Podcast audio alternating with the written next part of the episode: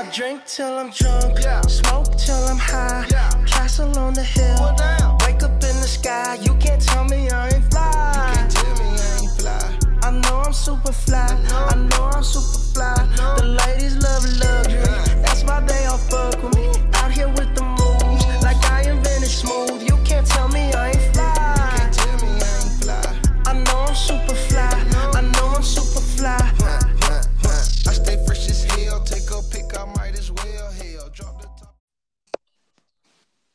What's up? What's good with it, everybody? We back again for another episode of the Pick and Roll podcast, and I must say that this past weekend has been phenomenal to me. But we'll we'll get into that a little bit later. First and foremost, Sam, what's up? What's up, world? We back for another episode, man. Let's dive right into it. Let's start off with our Pick and Roll podcast fan poll of the week.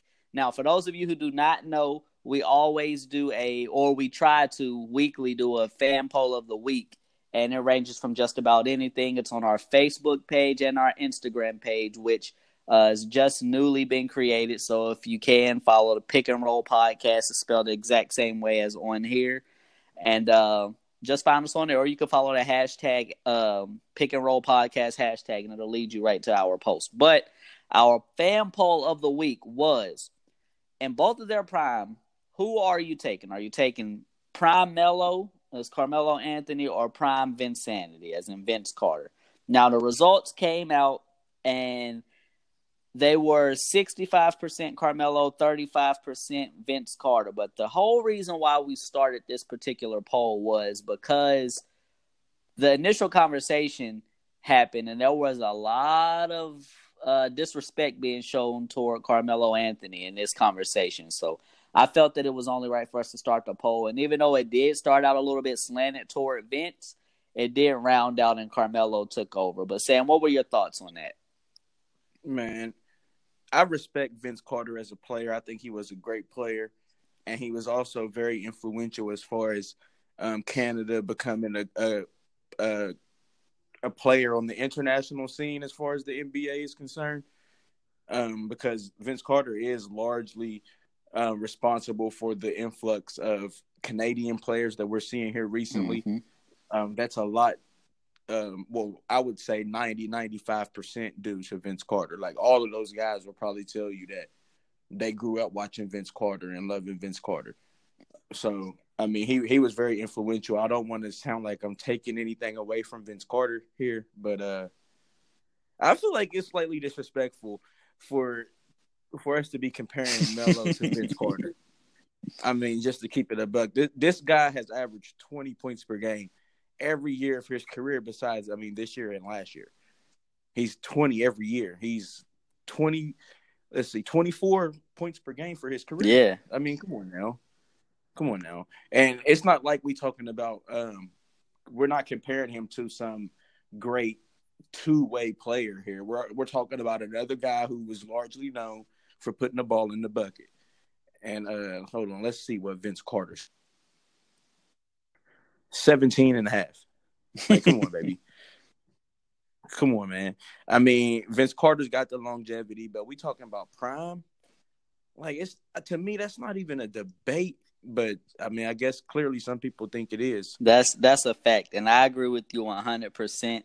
I um I've always been, I guess, one of the guys with the unpopular opinion that Vince Carter. Now, let me say this: Vince Carter is the greatest dunker we've ever seen, and that also does not take away from the talent that he possessed on the court. He was a very talented player.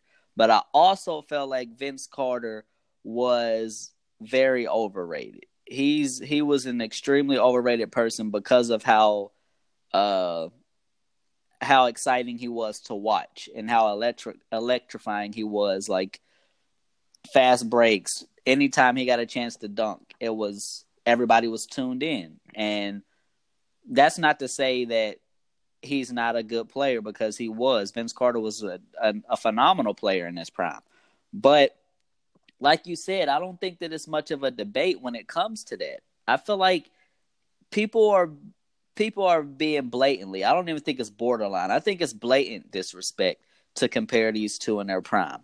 Carmelo is a guy that in his prime, you compare him to other superstars, like guys who are, uh, I guess, upper echelon.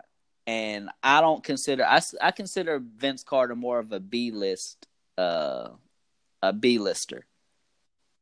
Yeah, Ray- yeah, yeah, he's more in that light. I don't see him as much of an A lister, and I'm not to say that Carmelo is like head and shoulders a A lister over his career, but in his prime, I don't think it's debatable. In his prime, he's definitely an A lister.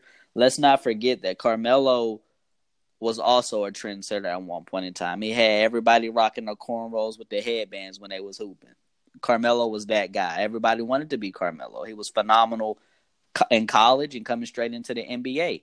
And There were there were actual debates of who was better between him and exactly, LeBron coming in. exactly, and that just goes to show how great he was. to be honest, to be honest, the first maybe two years, maybe three, I think I might give the. I agree. Melo. came into the NBA and hit the ground rolling. Not to say that LeBron didn't, but Melo just looked far more polished early on than LeBron did. Yeah, he he was the he was the more well rounded scorer. early in their Definitely, most definitely. And I mean, like you said, let's take a look at the numbers, man. Melo has like you like you said, you said exactly what I was going to say. He's averaged 20 his entire career uh outside of these last 2 years. And Well, really, you can't even say two years. last year, and right, and month. and the little portion of this year. And Vince hasn't averaged 20 since 2008. 2008, 2009. And I mean, hey, let's just call it what it is. And that's not to say that, you know, Vince is far, super far out of his prime, but that's eight years. That's a long. That's that, that's ten years. I'm tripping. That's ten years. I mean, come on now. We can't we can't do that. And then if you want to talk to accolades, Vince Carter has only made two All NBA teams. He was a one time All NBA second teamer and a one time All NBA third teamer. Melo was a two time All second team alone. So that already trumps what he was. And me and Carmelo, 10 time All Star to Vince Carter's eight time All Star. And that even bodes, uh, I guess, that makes a stronger case for Carmelo, seeing as Vince Carter has had the longevity thing here. But um, I don't even, I think that that's even a stretch to say that he's got the longevity. I just think that Vince Carter is more of a person who can accept where he is right now as far as his career. So it helps him look better than what Carmelo does because we have that vision of Carmelo being that star. And Carmelo still has that vision for himself as being that star, not knowing that he's diminishing. If he were to take a lesser role and do what these teams are asking him to do, I don't feel like the longevity conversation would even be a debate because it's not a doubt that Carmelo can still hoop. He can still fill it up. But I mean, I just I don't know. I I didn't really feel like this was much of a debate. I saw this post on want to say Facebook, and I wasn't going to say anything until I saw everybody commenting Vince Carter, and I was like, hold on now, this is getting extremely outrageous. So I shared the post, and then after I shared the post, tons of people on my post were saying Vince Carter. So I'm like, hold on, am I missing something here? Am I am I being biased in the fact that I believe Carmelo is better? Then I got to thinking, I'm like, nah, man, my basketball knowledge is way too high for me to be out here second guessing whether Vince Carter in his prime was better than Melo. So that's why this poll came about. But yeah, I believe it, it balanced out the way that it should. Carmelo's definitely the better player in his prime, and I don't think it's much of a debate. But let's get into um, something that has been in the media for a while here. It's the Kevin Durant and Draymond Green saga. Now, we have a soundbite that you guys are going to hear that's from an interview with Kevin Durant and uh what was it Chris Haynes? Chris Haynes. Yep, yeah, from, from Yahoo, Yahoo. Sports. So, take a listen to the uh soundbite real quick.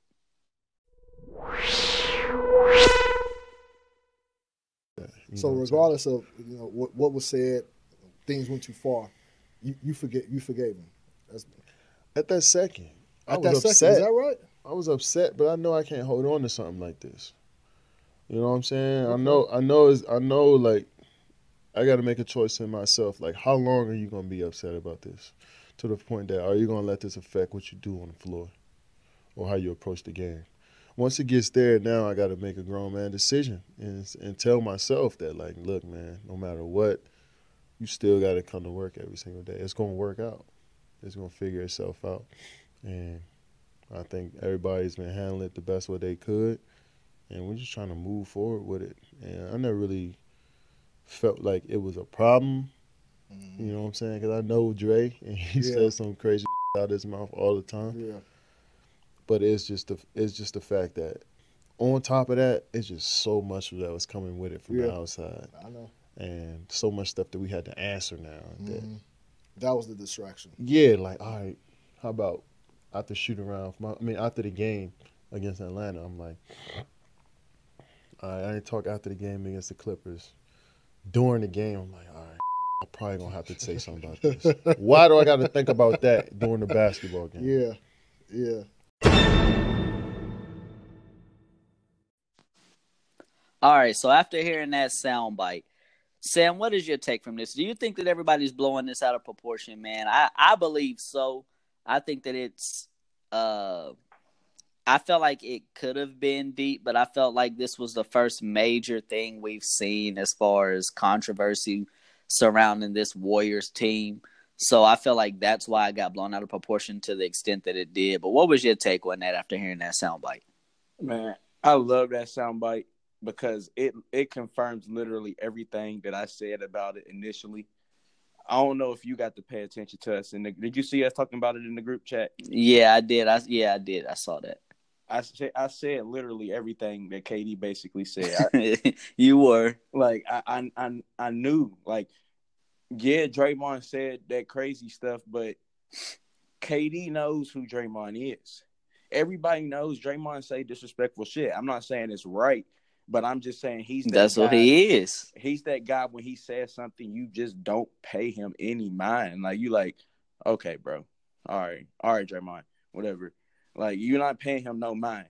And I also told people that KD knew that he wasn't going to be able to hold, hang on to this too long. He wanted to win a championship just like everybody else on that team. It's it's bigger than KD. It's bigger than Draymond. They both know that. Like they was they was not going they was not going to let this stop them from winning a title. It just wasn't going to happen. Yeah. KD, KD literally said he he already was over it. I mean, I'm sure he was still kind of a little upset about it, but as far as holding a grudge about it, that was over and done with in that moment. He's past that. I agree, and I think that more than anything, this shows just how in tune this ball club is with one another as far as being on the same page and wanting to win a ring. Both guys know that this scenario or this situation could have been extremely huge um, for teams who don't have the chemistry that they have. But like you said, Kevin Durant knows Draymond, just like he said in that video clip.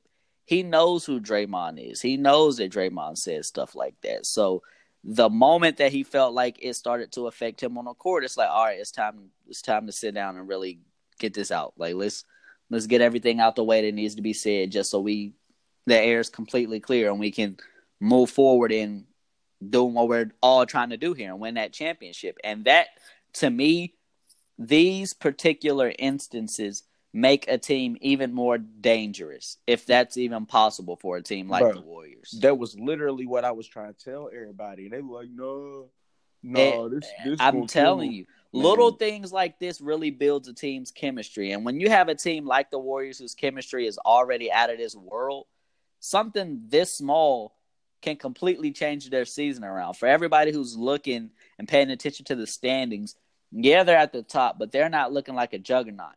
And granted, a lot of that happened because of this little debacle. And you saw how they were dropping games left and right. And now that everything has been out in the open and KD's had this this interview surfaced, you see what his plays looking like.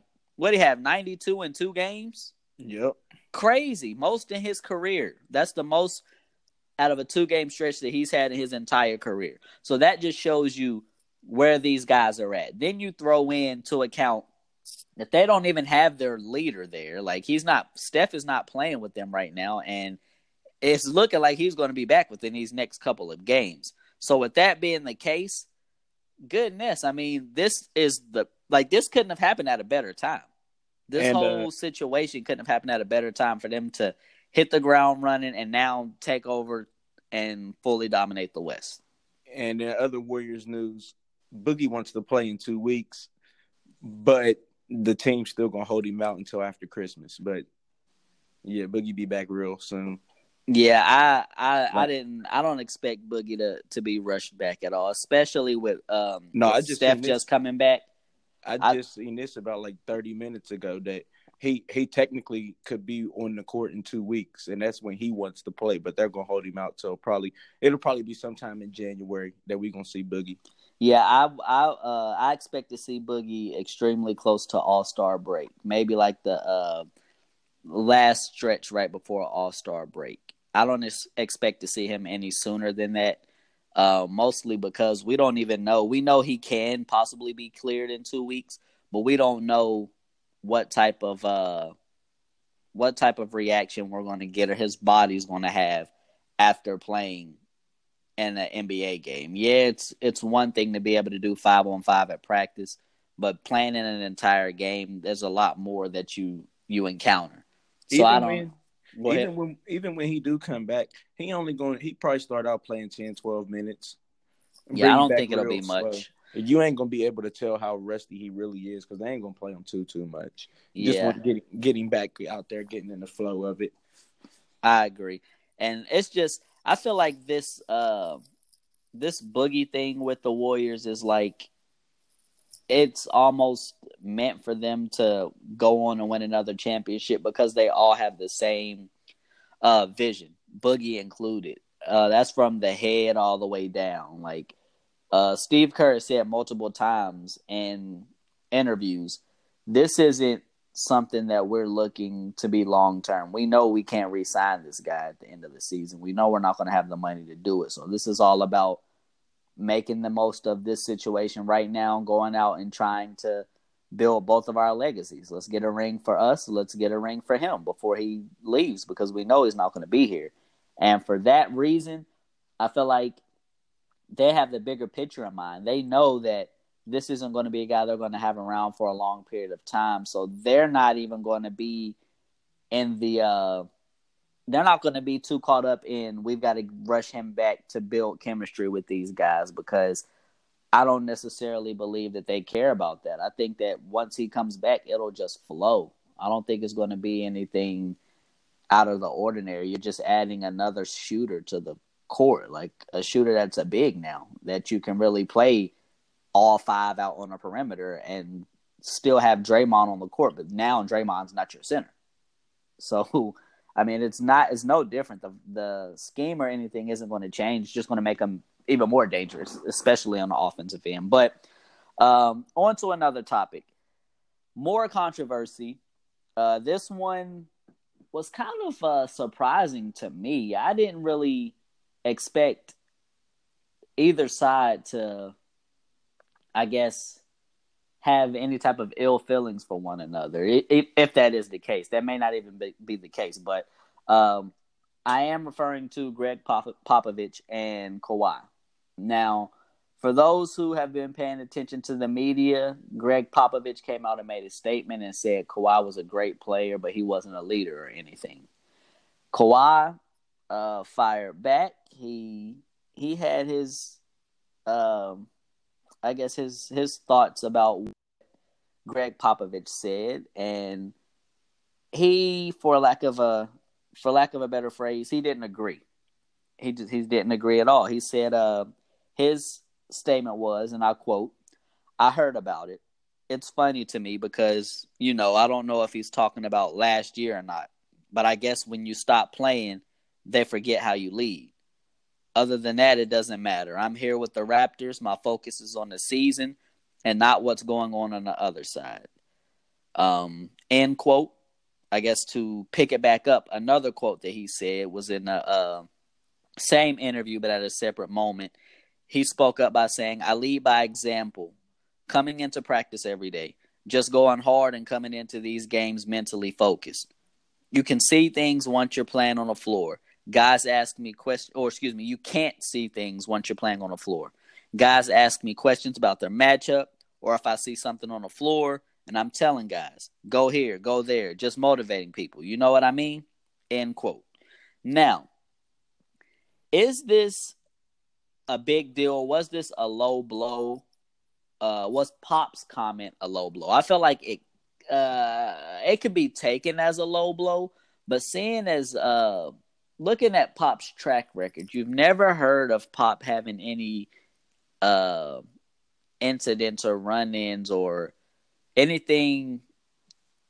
I guess negative, negatively said about any previous player. This was probably the, probably the most negative comment we've seen come from Pop, and I don't necessarily believe it was a low blow. I do believe that this had a lot to do with the last season. I think if you ask Pop this question prior to all of that stuff that went on last season, he has a completely different response. But I feel like Pop definitely feels some type of way about the way Kawhi handled the situation last season.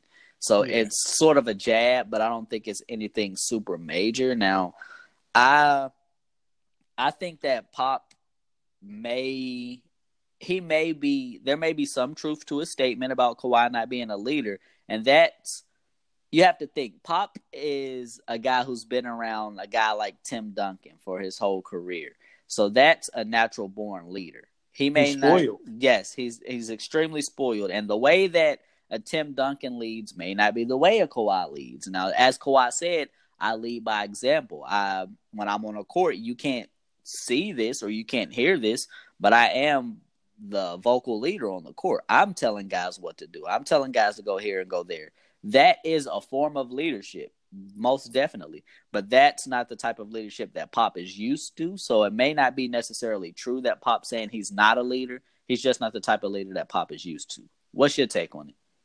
Yeah, I mean that that's literally exactly my take on it, I, and I feel like Kawhi handled it pretty well, um, because he he could have, I feel like he could have got smarter or said some some other things, but I don't think that Popovich was really trying to throw a jab. Really, I mean, we know Popovich to be a very blunt guy, so I mean, with the way with the sour taste he got in his mouth of Kawhi last season, he probably he felt like Kawhi wasn't being the leader by sitting out and worrying about his career over the team.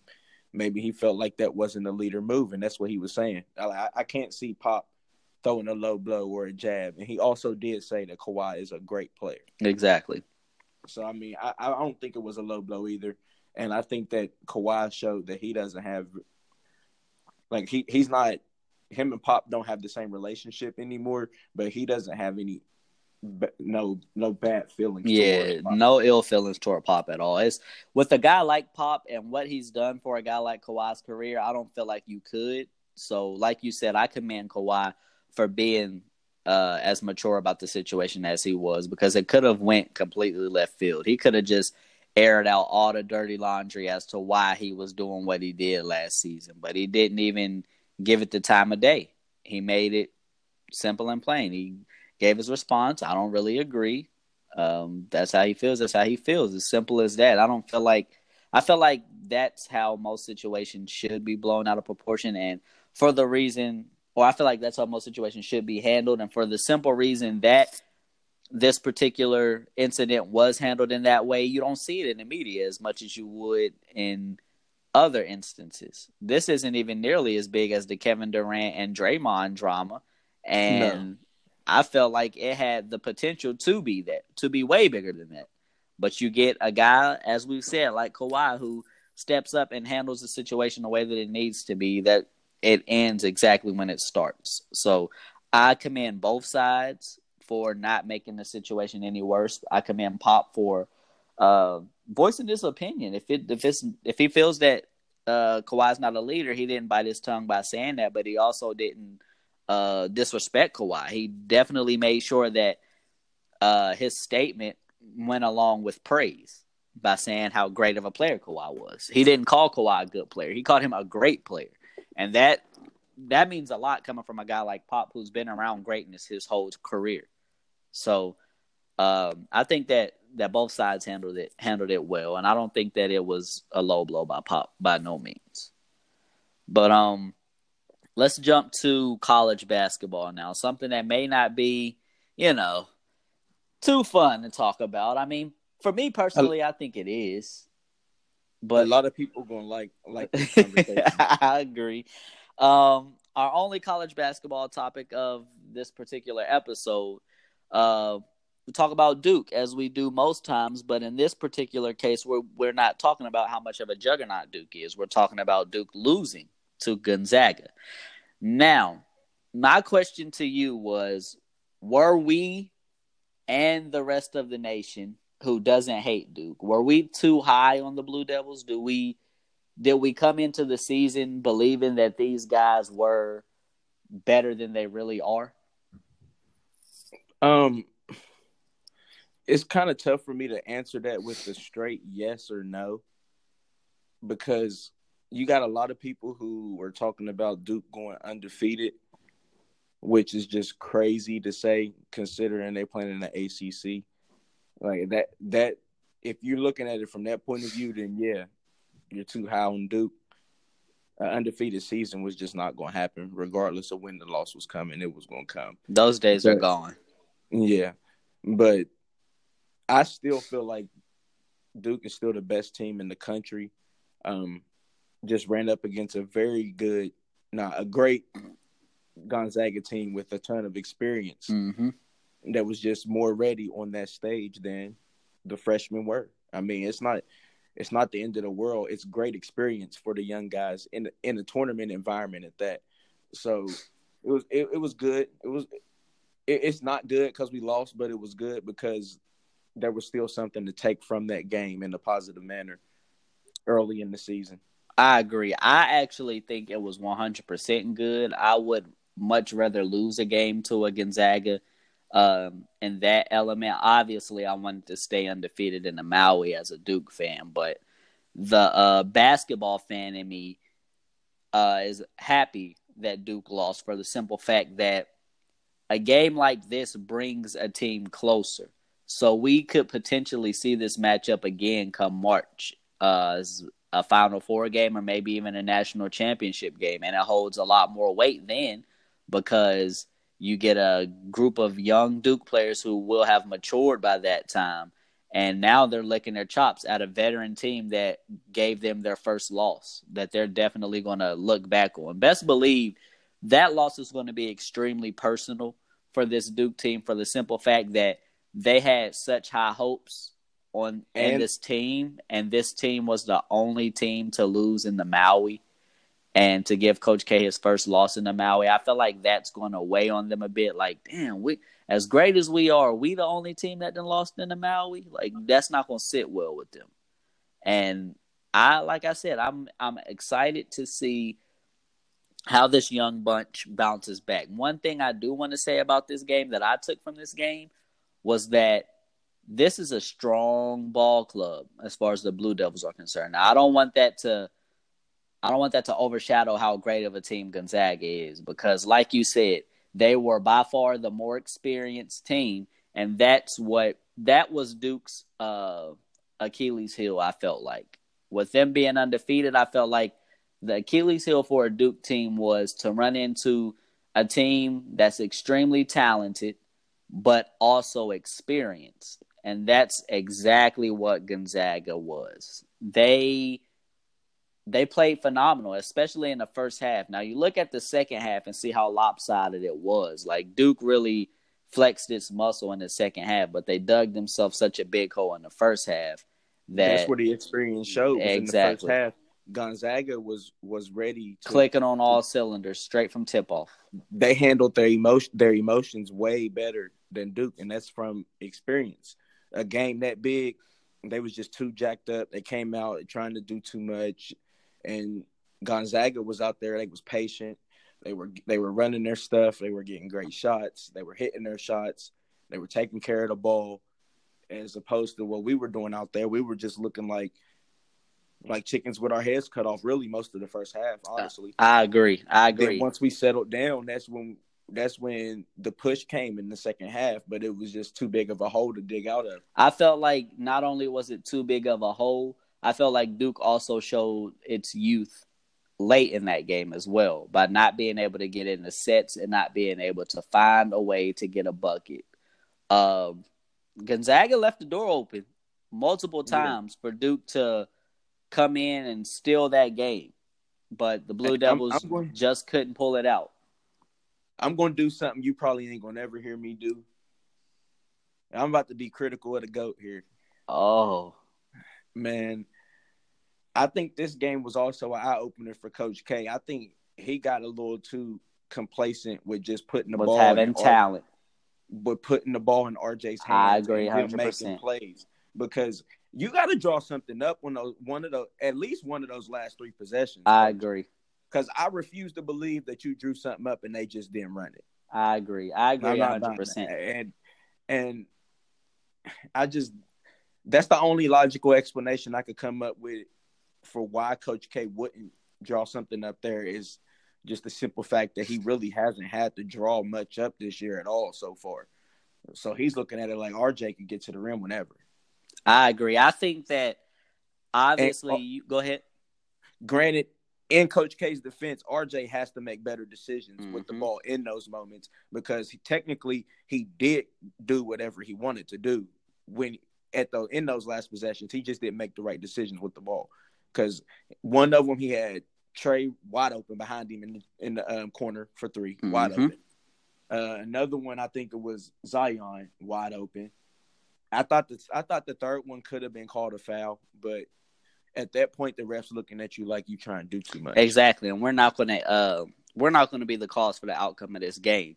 Plus, even on that last one, he also had uh, Javin open on a dunk down with him when he was trying to draw the foul. If he would have drove, the guy slid over that he drew the foul, tried to draw the foul, and that was Javin's guy.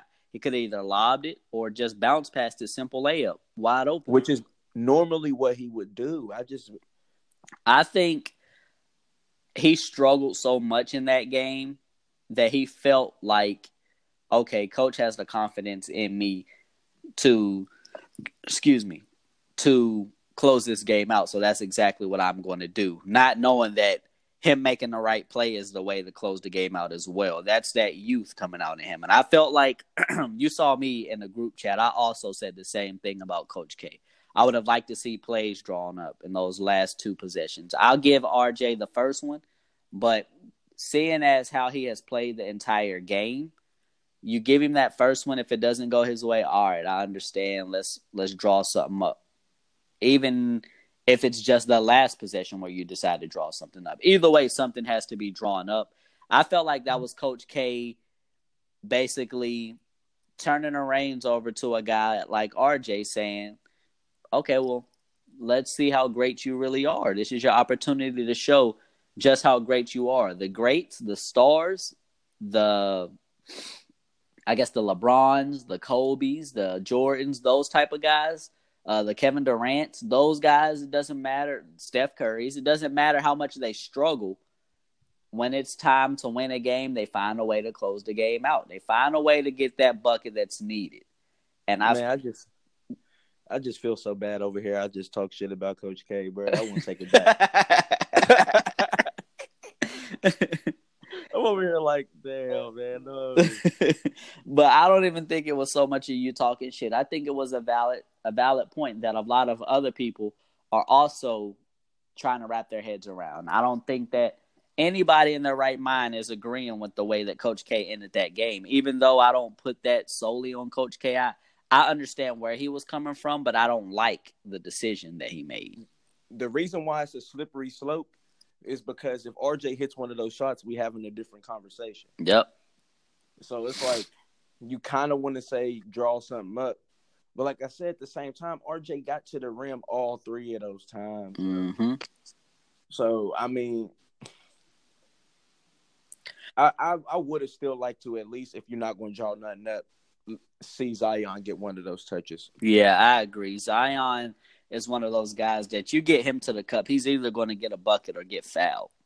I don't think that there's the way that RJ ended that game with him trying to draw that foul. That's a completely different play if it's a guy like Zion. You're not sliding over as confidently as the guy was for RJ. He's probably sliding over to maybe try to take a charge, not necessarily contest the shot, which makes Post. it a lot easier for a guy like Zion to elevate and do what he needs to do. He had done it pretty much multiple times throughout the night. You saw him avoid charges by literally elevating over top of the defender and just putting it in the basket. But see, that's another thing though. On the run to come back, RJ was like the catalyst of that, and he was getting to the rim at will. Yeah, but a lot of it was in transition. You didn't see too still. many of that, too much of that happening in the half court set. Now, what I would have liked to see is for you to take a guy like RJ and play him off the ball since he still demands attention. I would have liked to see you get the ball into a guy like Tre's hands and have him run something because Tre was extremely effective throughout that game.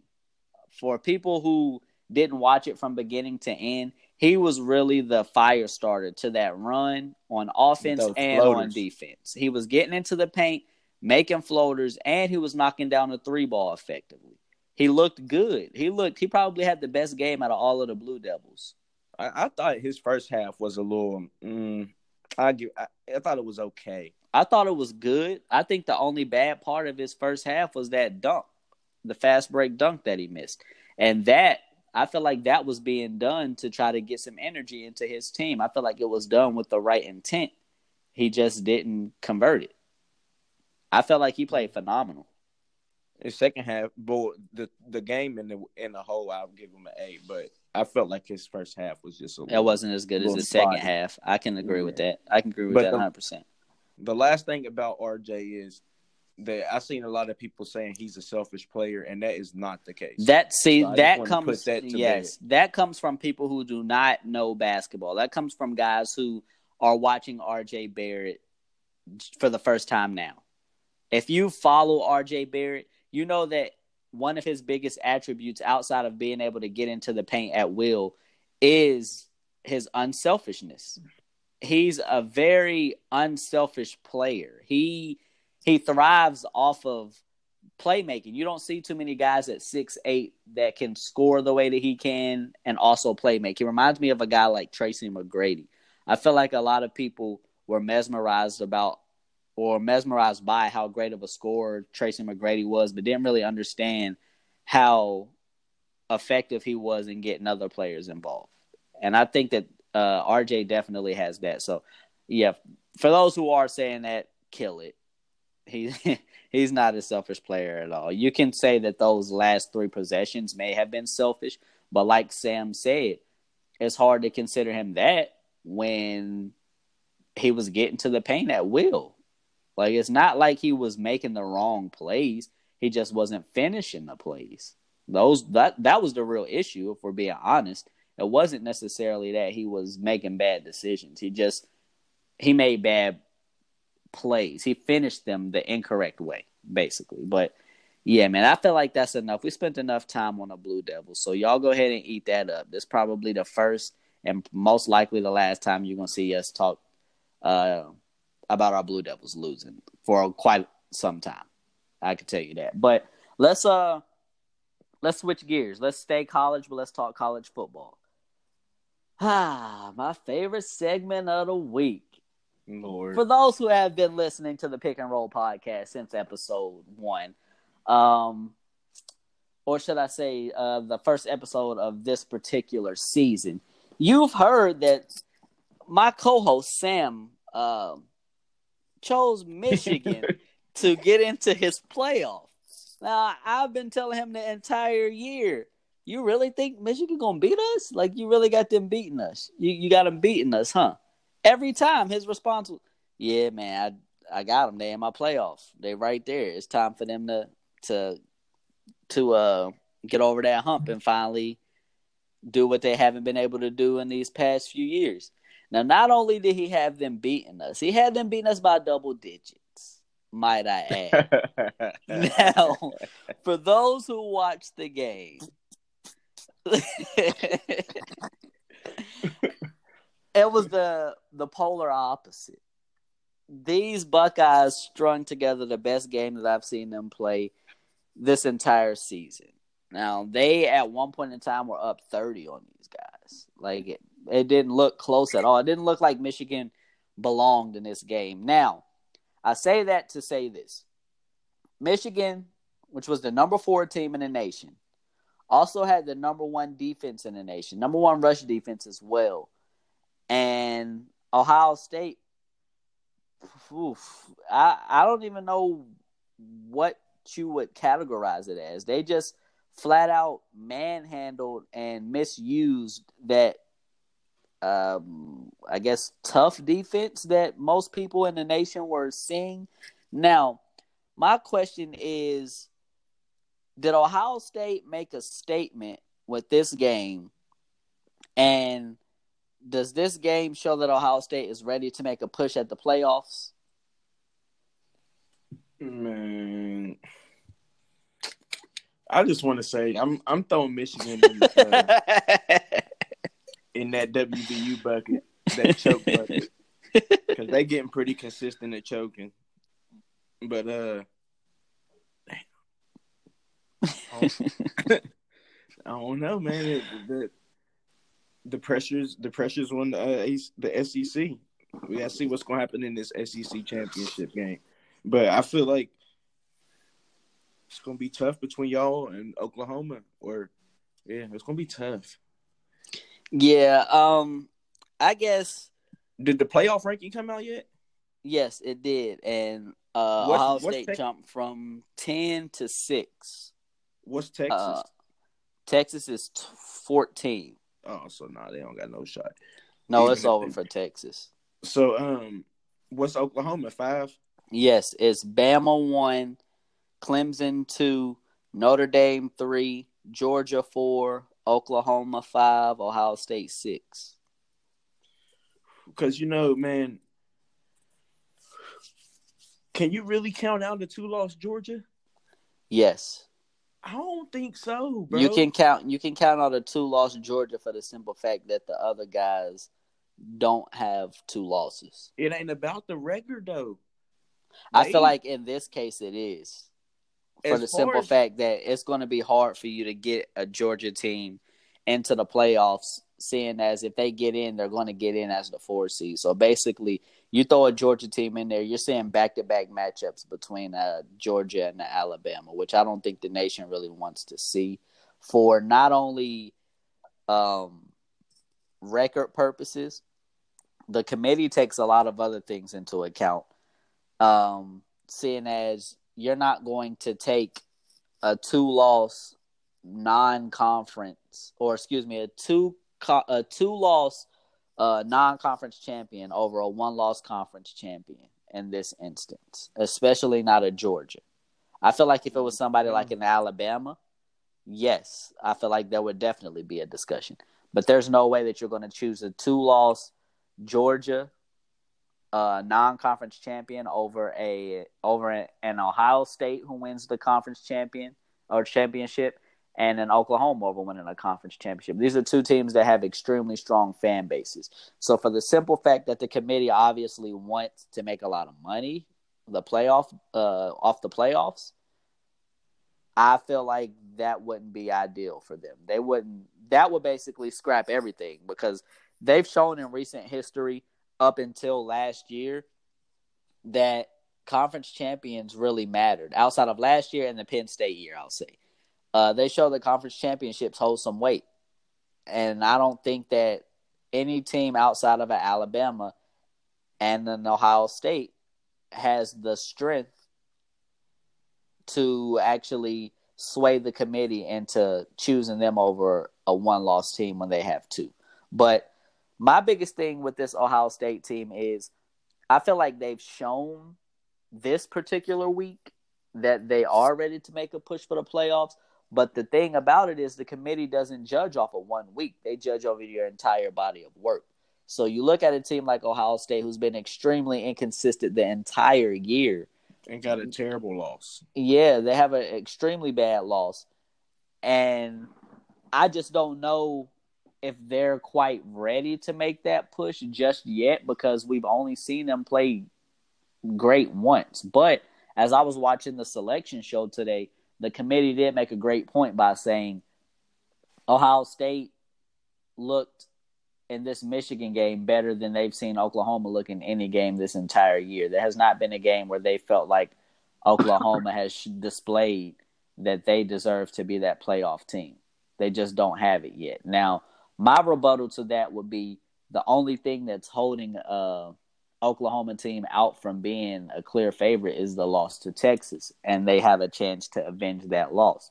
So, with you avenging that loss, you can't look at their resume and say that they have a bad loss if they turn around and beat the same team again.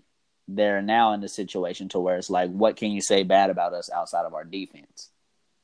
I mean, that's really it. And then when you put that in comparison to a team like Ohio State, whose defense hasn't looked good outside of last week as well, I mean, what is there really a debate?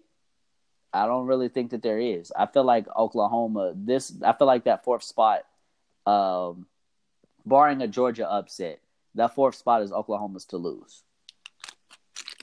I can agree with that. Y'all better just hope. You better just hope that Georgia does not win. Because if Georgia Oh, wins, yeah, they've already they said that on the selection show. Actually, if Georgia wins, that uh, the playoff is set. it's set. It's already set. Georgia gets in, Alabama gets in, Clemson gets in, Notre Dame gets in. Now, uh, stepping away from the playoff talk a little bit, um, Jim Harbaugh. Uh, he has he hasn't been exactly what Michigan has expected him to be. Now he's had ample time to have his recruits come in and make a splash. The biggest issue that a lot of people said that he had at Michigan was that he did not have a quarterback. He got a transfer in Shea Patterson this year, who is better than any quarterback that he's had since being at Michigan, and he still couldn't get the job done. So I ask you, is it time for Harbaugh to go, or like how much more lenient do you be with a guy like him? Um, I don't think it's time for him to go. At least I, I don't think at a normal school it would be time for him to go. But I mean, this is Michigan with an extremely rich football tradition, and really they don't give a damn what you do, as long as you beat Ohio State. Especially at this point when it's been this long, like they just want somebody to come in and beat Ohio State, man. He could have bought himself five years to be able beat y'all.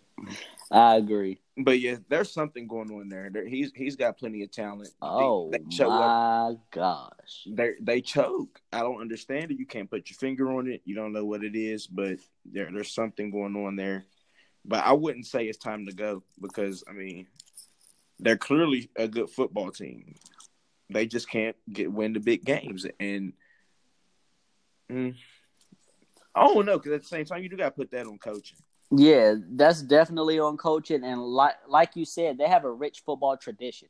So it's not necessarily about them having a good record. It's a, it's more about them winning the big games than anything else. So when you have a guy like Harbaugh that you bring in that's so highly anticipated, you have not only one instance but two instances where you come in against your uh, rival and your season's on the line. You win this, you get into the playoff, or you at least have an extremely large chance of getting into the playoff. And not once, but twice you fail. And both times coming into this game, you were the favorite to win. And you lose both times. First time, it's a bit understandable, which, I mean, that's even a bit of a stretch because they had a large enough lead to be able to beat Ohio State a couple years ago when they lost in overtime. But I that also comes down to coaching. When you once you have a large enough lead on a team like Ohio State, I mean it, it's coaching. You you have to coach in order to beat a team like Ohio State once you have a lead on them, and that didn't happen two years ago. And this year, he just did not have his boys ready. And that's something that I completely cannot understand. You get an Ohio State team who has struggled mightily against just about every opponent that they've had this year. And you can't come out and give them a, a game like you lost by almost six I mean almost 30 points and they put up 62 points on you. Their second most points that they've put up all year and they do it against you, a number four team and their rival. Do you know how great that makes them feel? I feel like as a coach, it's time to look yourself in the mirror. I don't necessarily want to say they need to fire Har- Harbaugh after this year, but next year is his trial run. I feel like it next year is it for him. You either step up and win the games that you're supposed to win next year, or you're gone. Point blank. he- period. he still got one more excuse in his pocket. He just got Shea Patterson, so they're gonna be like, okay, now you got a quarterback because he got one more year, right? He only a junior, right? Uh, that's a good question. I'm pretty sure he only a junior, and um, so yeah, he's gonna get another year. With uh, let me check that real quick. Yeah, I'm looking it up now. All right, but yeah, I'm pretty sure he's getting. Yeah, another- he's a junior. Yeah, so yeah, he's gonna get another year with Shea. So next year, you don't got no excuses. You got your quarterback. You got a whole year in with him. It's time. It's go time for real. Like if he don't win next year, then yeah, then it's time for them to be like, okay, It's just it's extremely weird to me because it's not that Harbaugh isn't a good coach. It's almost just like his schemes against teams just don't they don't seem like they're right for their opponent. You can't just line up and beat Man. everybody.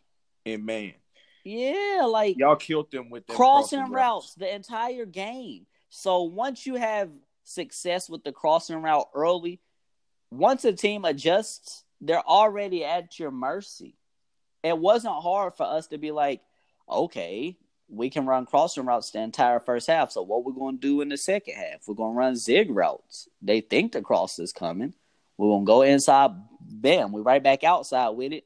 And now we got a whole bunch of space up the sideline. That's it's all it all comes down to coaching and i don't feel like you come into a game knowing the speed that ohio state has and you just line up and do what you normally do you can't come into a rival game like that with as much at stake as as there was at stake for this particular game i don't think that that was the right decision you come out with a team like ohio state and get them out of their element it's no secret that ohio state has loved cross routes They've loved crossing routes the entire season this year and last year, whether it be deep down the field or uh, underneath, like they did against Michigan. It, if you're a coach and you study the game, you know what to expect coming in.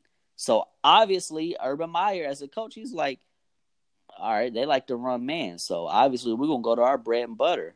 If they stop it, then we'll adjust but they didn't come out with any type of game plan. They came out running what they normally run. I don't I don't think that that was the the right decision. I think with a team like Michigan, with as much at stake at stake as they had, you come out, you run the zone, catch them by surprise, start zoning them off gate, slow that. You know their offense is is high powered. You slow that offense down, make them work their way into that game, and that gives your offense and your defense more confidence. But I mean, I don't think that it's that difficult as far as coaching is concerned. But Harbaugh is making it a lot more difficult than it than it has to be. So, like I said, I feel like this is it for him. You got next year. If you don't do what you got to do, I feel like he's out of there. facts. Simple as that. So, now back to the playoffs. We did discuss. I guess I discussed for uh, basically. I guess yeah for for the most part I discussed the most likely playoff outcome. As far as I'm concerned, I feel like the most likely playoff outcome will be Alabama one with them beating Georgia in the SEC championship. Um, Clemson two, Notre Dame three, and as I said, I feel like that fourth spot is Oklahoma's to lose. So as long as they don't lose to Texas, I feel like they get the nod over Ohio State in the playoff for the simple fact that they've avenged their only loss. And I mean, this they don't bring or that Ohio State doesn't bring anything to the table that they don't. So, with that being the case, I just don't think I don't think the committee can leave an Oklahoma out. I don't believe so. So, um, yeah, that's mine. I have uh, Alabama, Clemson, Notre Dame, and Oklahoma in that order. That's my most likely uh, playoff outcome. What's yours? I got Alabama, Clemson. Actually, no, a lot. I got Clemson, Notre Dame, Georgia, Alabama. Mm. So you got Georgia beating Bama in the SEC championship. Yep. So now I ask you this: If UGA beats Alabama in the SEC championship, does that now show us the formula to beating an Alabama team? Does that mean that Alabama will no longer be, um, I guess, national champion? Nah, that ain't what that mean. I still got Bama coming out that bracket. I just feel like Georgia's playing with some desperation. I feel like they they really won in, and they know this is their only chance. They feel like they control. Well, they know they control their own destiny, and I feel like they're gonna get that dub. Okay. I mean, I, I I can't dispute that. I think this SEC championship is going to be everything that we want it to be. I think it's going to be extremely competitive. I think it's going to come down to the wire. I just see um, Alabama making the plays that needs to be made down the stretch to win this ball game. Now, there's been a lot of, for some reason, I don't understand why, but there's been discussions on Notre Dame being jumped and not making the playoff. Is that even a possibility?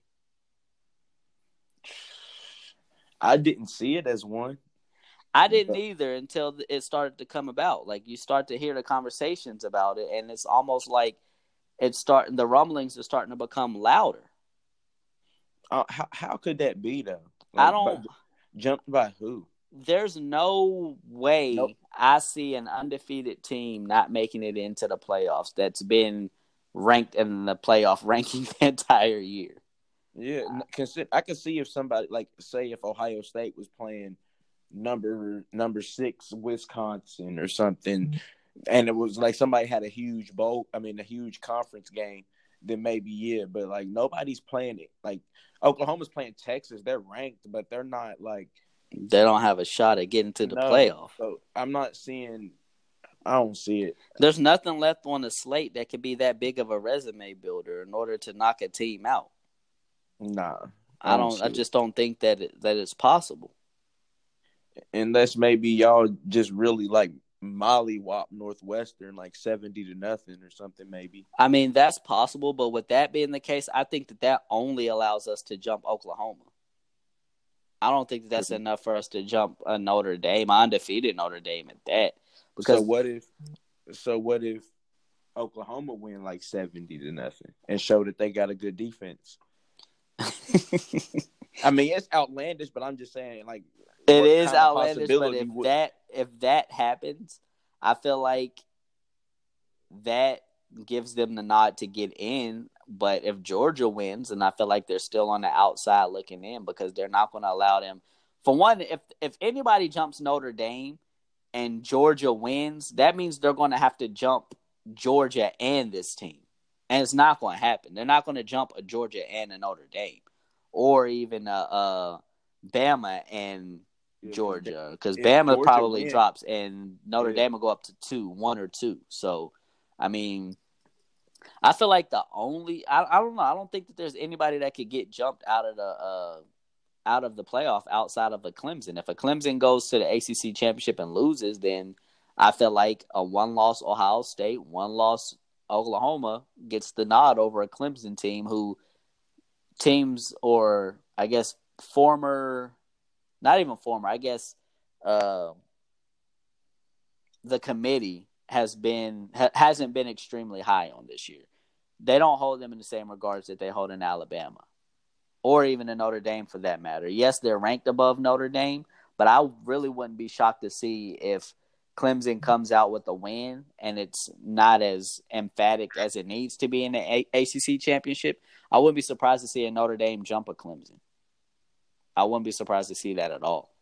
Yeah, But- can see that. Um, guess with that being said, who would you consider to be on upset watch this week during conference championships outside of Alabama? Because I feel like that's the clear favorite. Mm, I would say probably Clemson and Oklahoma. I don't think neither will lose, but if you're talking about the biggest chance, we just talking about like playoff bound teams, right? Or- Yeah, uh, anybody in conference. general in a Mm. conference championship? I think UCF. Most definitely. That's exactly who my answer was going to be, seeing as uh, McKenzie Milton went down with the injury. Now we look at a team who, excuse me, was looked at as a juggernaut as far as teams in their conference are concerned. They're now being looked at as, oh, we can really get them now. The teams are licking their chops to get at them. They're doing all of this national championship claiming and all of this Disney World trips and all of that stuff. teams, best believe teams are looking at that like, you know what? I got something to say about that. And now I feel like it's more of an opportunity than ever for a team to knock off UCF. So they are definitely my number one team that I see on upset watch.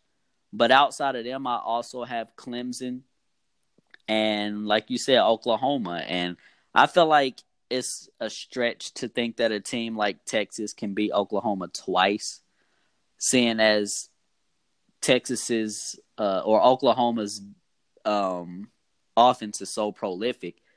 It's going to be hard to contain a team like that or even outscore a team like that. So I feel like the odds are stacked against Texas.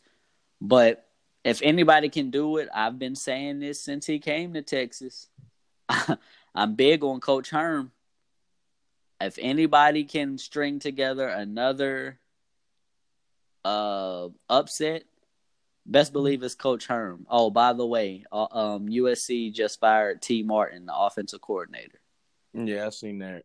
Um, so yeah, that would be an upset that I would look out for, as well as Clemson, who I've been saying the entire year. I'm not. I'm still not sold on. I'm not very big on Clemson, but um, that pretty much does it for our college football segment. Let's jump to NFL before we get out of here. Um, there's been a lot of talk about the MVP discussion throughout the entire year. Early in the year, we had Mahomes and Brady in the conversation.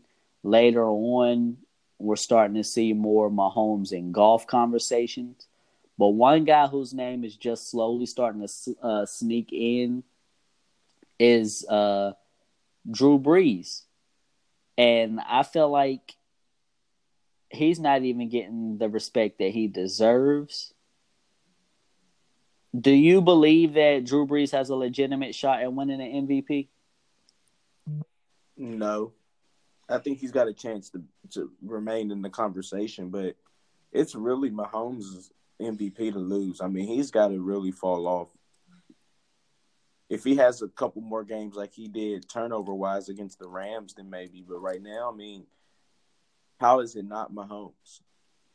I think that it's Mahomes at this particular point, but I feel like, like you said, you string together a couple of mistakes that I don't believe Drew Brees is going to make. If Drew Brees continues to play at the level that he's playing at, I feel like he has a, a, a huge shot at winning it for the simple fact that he's doing stuff this year that uh, I guess is an attention grabber. You look at a guy like him who's breaking NFL records in a year like this, and I feel like breaking NFL records that's almost like an icing on the cake for an MVP season. I feel like that can definitely bolster your um, chances of winning. But like you said, it also has to be accompanied by Mahomes falling off a bit. And with as prolific as that offense is looking, that's seeming to be something that's not going to happen. but if by chance it does, I would definitely give the nod to a guy like Drew Brees. Right now, he's second in my mind in the MVP debate. And reason being is because of the way he's got that that team click, clicking. You look at a guy like a Jared Goff, and yeah, all signs point to wanting to give him the nod, but I don't necessarily believe that he's having an MVP season.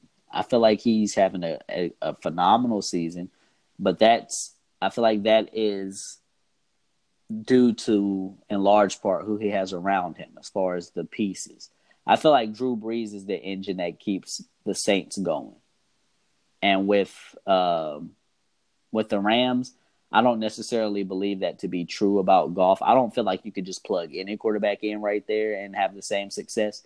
But I feel like you plug in a solid quarterback right there and you can have close to this type of success with that type of offense and those type of weapons. But yeah, I, I definitely believe that Drew Brees has a shot at winning MVP if Mahomes starts to fall back a little bit. But I don't I don't know if that's I don't really see that happening. Nope. So um yeah, I mean that pretty much does it uh, for our episode. But before we get out of here, uh, you got some locks for us this week. I know you didn't have enough for us last week. You got some for us this week. Yeah, I got them this week. I got uh, I got the Rams minus ten versus the Lions. I got the Chiefs minus fifteen versus the Raiders. Um, Ohio State minus fourteen Northwestern, and then uh, Washington minus five at Utah. Well, against Utah. Okay, I like that. No NBA picks for us No, I don't. I don't know how I want to do that since we only um since the air dates and whatnot. yeah since we Yeah. only once a week. I might have a lock for tomorrow, but we didn't get to talk about it for a week. So I don't know how I'm, I ain't figured out how I want to do it yet. I might just do like some NBA picks or something. Why don't we start doing some NBA pickums? Yeah, we can start doing that. We could definitely start doing that because these games will they'll start to pick up a little bit now that we're uh, approaching the end of college football. We'll start to get those weekend basketball slates on TV, so we'll start to pick those up. Uh, so y'all heard it here first. Those are your locks for this week. Now let's get into our pick'ems. We only got two games. Number fourteen, Texas at Oklahoma. Who you got? I got Oklahoma.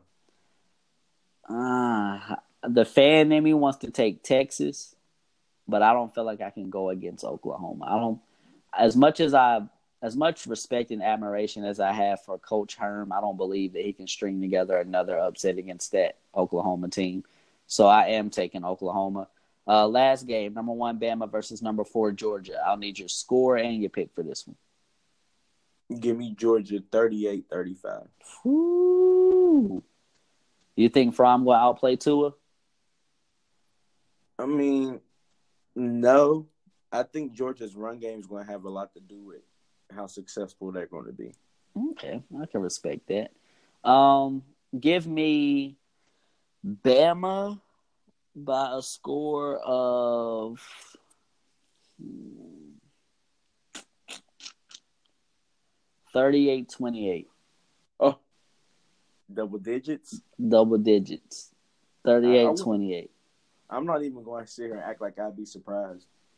I just feel like I think it's going to be close like throughout the game, but I think that Bama will they'll pull away at the end. I feel like Bama will have like maybe a three point lead, and they'll be you know trying to salt the game away, and they'll end up scoring to close it out. You know, end up winning by ten. So Okay. yeah, I don't think it's going to be a. um an emphatic double digit win, but I do I do think that they'll win by double digits. So that's our picks, man. That that pretty much does it for our episode. Is there anything else you want to say for the people before we get out of here, Sam? Nah, that does it for me. That pretty much does it for me too, man. Y'all make sure y'all tune in. Um, make sure y'all look out for our fan poll of the week. If you guys have any suggestions as to what you think our fan poll should be, feel free to hit us on Instagram. Feel free to hit us on Facebook. Uh, however you guys see fit to let us know. We're always open to hearing what our fans have to say. One of our fans reached out to me not too long ago and uh, said that they think we should do a, a top throwback jersey list and see uh, what our fans think is the best throwback uh, throwback NBA jersey of all time or throwback sports jersey period. So that may be something that we do here soon. But as I said, just reach out to us, let us know what y'all want, and we'll we'll do it. We appreciate you guys for tuning in. Uh, our listens, our streams, and everything are going up weekly, so we appreciate y'all for that. Just keep tuning in and keep sharing us all over the place. Signing out, it's your boy Ish. And it's your boy Sam, man. We appreciate y'all. We out.